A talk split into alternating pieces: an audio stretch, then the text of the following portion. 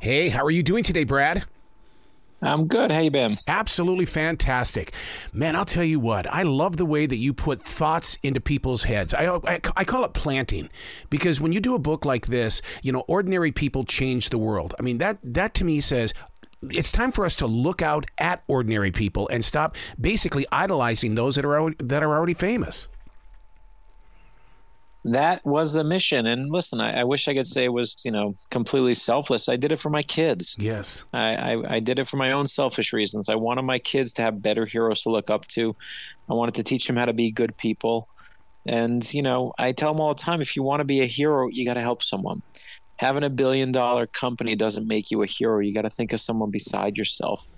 So that's where we started the series. As you know, you you know we've talked about it many a time. We started with I am Amelia Earhart and I am Abraham Lincoln. We did I am Rosa Parks and I am Albert Einstein. My son loves sports. I said forget millionaire overpaid athletes. Here is I am Jackie Robinson. No. And my youngest son, you know, who loves being creative and Legos and drawing, I did I am Jim Henson and I am Walt Disney. Our daughter loves our dog. Here's I am Jane Goodall. And and now we're 32 books in the series, 10 years into it. I can't even believe it's been that long, but it's just been my mission as a parent to just try and try and teach them how to be better people. And you invite those to step into that part of your life. That's the thing that I love about it is that you're not afraid to release what you're feeling and what you are experiencing. Whereas other writers, well, let me just shove it underneath my bed or put it up in the attic. Ah, you, nobody, nobody needs to feel this.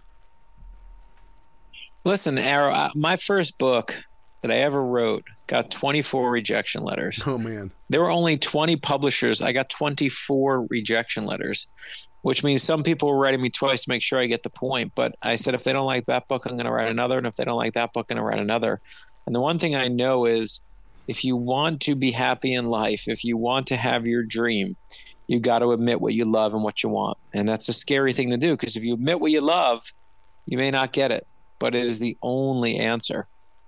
Do you see yourself as being a historian or an archaeologist? Because you're digging up things that many of us have long forgotten.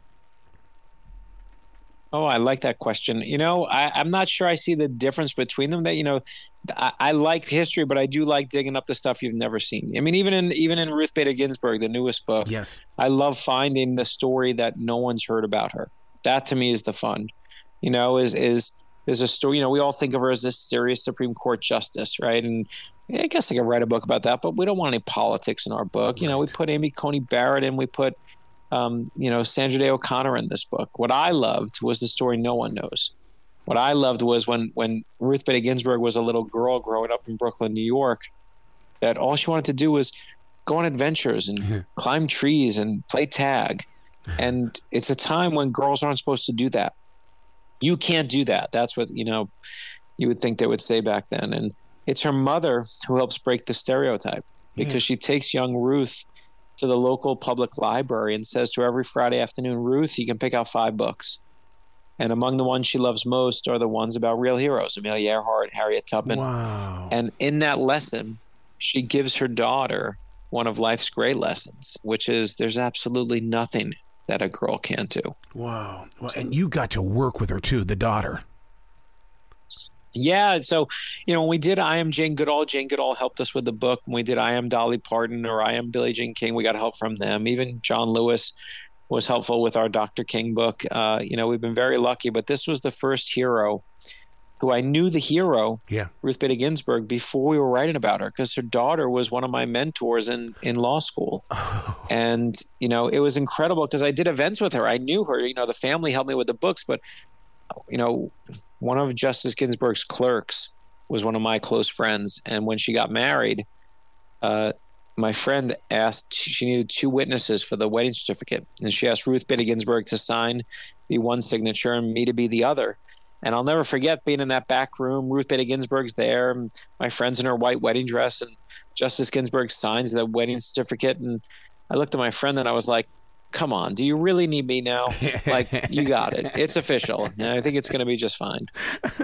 My one, my one regret is I never got to tell Ruth Bader Ginsburg that we were doing a book about her. Wow. Wow. What, what do you think she would have said?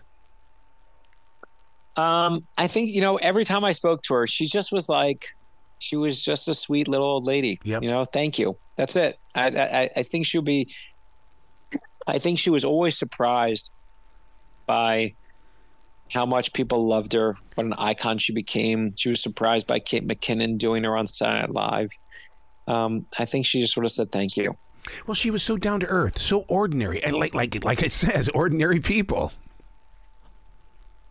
That is it. I mean, and that's what we forget. You know, we when when Ruth Bader Ginsburg was a little girl, instead of having birthday parties, her mom used to take her to the local Jewish orphanage, and they would give away ice cream to the orphans. And what she learned there from her mother was that's how you make change. You make change yourself. And that's not a lesson she got from law school. It's a lesson she got from her mom. Yeah. And, you know, she used the law to make change that's how she put good in the world. And that's all these books are to us. Yeah yeah. It's our way of putting good into the world. And we just use these books to do it. I, I love the way you say that you know you're proving to the world that little girls can go out and play. And right away i had a picture of, of little hannah who lives across the street from us. And and her mother is out there with her every day. I mean she's climbing ladders. She's she's doing her own thing little baby hannah. I mean she's not maybe not even two years old yet but she's out there doing her own thing. And i find so that i that's i want to transition this book to them so that she can keep teaching that to her child. Well, that's what I love. You know, we, we you know, we, as I said, we're doing this is now our 32nd yes. book in the series. When I when I first went to the publisher, and I said, uh, they said, oh, it's so adorable. You want to do I'm Amelia Earhart and I'm Abraham Lincoln, two books for your kids. How nice and adorable. Yep. And I said, no, no, no, you got it all wrong. I, I want to do a hundred books.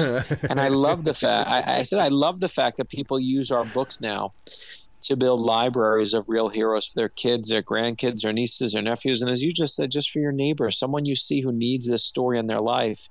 People donate them to their local schools. I love the fact that people build these little libraries from the Ordinary People Change the World series. Writing a story, how does it come to you? Are you sitting on the sofa and uh, it just comes to you? Are you walking through the public? What what what is it that that makes you go to? Well, this is the next book. You know, it, it, I always think the best stories are the ones you can't shake. So, yeah.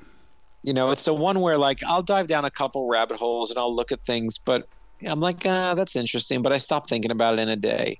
And you all know that story, you know, something you've been scrolling on on Instagram or anywhere else that you're still thinking about three days later, four days later, a week later, a month later. That's the story you got to tell. Mm. That's the one that you can't get out of your head and and that's how I always find the next story. I just go with the you know, Ruth Bader Ginsburg was the number one most requested hero wow. from kids over the past few years. Number one, I can't. You know, she died obviously back in 2020. You know, never thought for a second that this was going to be. You know, I thought she reached the kind of peak of her popularity but for whatever reason, she came roaring back, and we listened to kids. so uh, I started looking into her story and just said, you know what, this is going to be a really fun one. And when I heard those stories about her as a kid, I was like, oh, this is going to just be perfect. Do you ever worry about being in a position of woke? Because this woke generation is just, it's a, it feels out of control. Yeah, listen, I mean, I, yeah, I think that the word woke has been used to kind of you know, I understand what it is, but I feel like what it's what it's been manipulated to kind of fear and scaremonger, you know, scaremonger. Yep. Yep. Like, is it woke to tell the true story about someone? I don't think so. I think you got to tell it. You know, like we, I take my books. You know, we did. We I go from Fox News to CNN. Mm-hmm. I go from Glenn Beck. I go to NPR. Okay, with the same book. Yeah. And everyone's like, "Yep, this is the story we should tell." So I don't know. I'm just telling the right story, and I love the fact that there's no politics in our books. I love the fact that you know we don't we don't do that. What I, what I don't like is when you see people manipulating the facts to their own ends. That to me is, is something bad. And you know what I see honestly? Both sides do that everyone plays and picks with their they cherry pick from what they want you know? They say they say you know don't don't tear the statues down. We got to have all our history. And i don't want people tearing down statues right. either. I think you got to give context to them. But i also see that same group saying you know what? Let's pull these stories out of the library. Well, which is it? You want to keep all the history, or you just want to keep the ones you want? Yeah. That's a little bit of hypocrisy, but we, we turn our noses up at right? Because we like our politics, and and to me, what we have to do is instead of and the one thing I learned, you know, and I, this is what I love about Ruth Bader Ginsburg. You know, was Ruth Bader Ginsburg's best friend on the Supreme Court was hmm. it was Scalia. Really, that was her best friend. Scalia was her best friend, and why are Scalia and Ruth Bader Ginsburg's Why are they the two best friends? Because they're the two smartest ones. And despite the fact that they may disagree politically, they can still be friends. Yep, yep. And I know that may sound like something trite or you know something, but that's an idea worth fighting for, man. Yeah. And and I think if we took a little bit of time and stopped, you know, trying to pick fights and try to find, you know, I always say if you're if you're listening to one news source for your news, you're not an informed person. Yep. You got to listen to the other side, whatever your whatever your side is. It'll frustrate you. It'll drive you crazy. It'll make you mad but you will realize they're human beings too and and that's to me that to me is the more important part than you know picking buzzwords and pointing fingers. Oh my god you just described me because that's exactly what i do. I try to go to every single thing because i don't want to be one-sided. Now one of the things that I, I love about your books is that in hollywood is so so sick with this is that everything is based upon. You you don't play that game. You you you tell the story. It's not based upon. Oh, when I see those words in a Hollywood movie, my brother, they you know based on a true story. Yeah. My first thought is this is a lot of nonsense, right? Like it just is. Based upon means we didn't tell the full story. We told the good parts we like, and then we added other parts yep. that you know suit the story better. So don't get your history from Hollywood movies. Hollywood has its own agenda, and their agenda is to keep you happy and to keep you buying tickets. Um, I, I, what I love about our kids' books, and these are books ages four or five years old, about twelve years old, is even though they're for such little kids, we show you all the failures. We show you all the elections Abraham Lincoln lost and George yes, Washington lost. Yeah. We show you what you know what Rosa Parks went through that day when she faced that bus driver the first time because she faced him before. Yep. And she didn't say anything the first time. We show you what Dr. King went through as a little kid when he was really angry and mad at the world when someone told him he had to sit at the back of the bus. He lost his cool. He's not perfect. Even Mr. Rogers, when he's a little boy being bullied, loses his temper.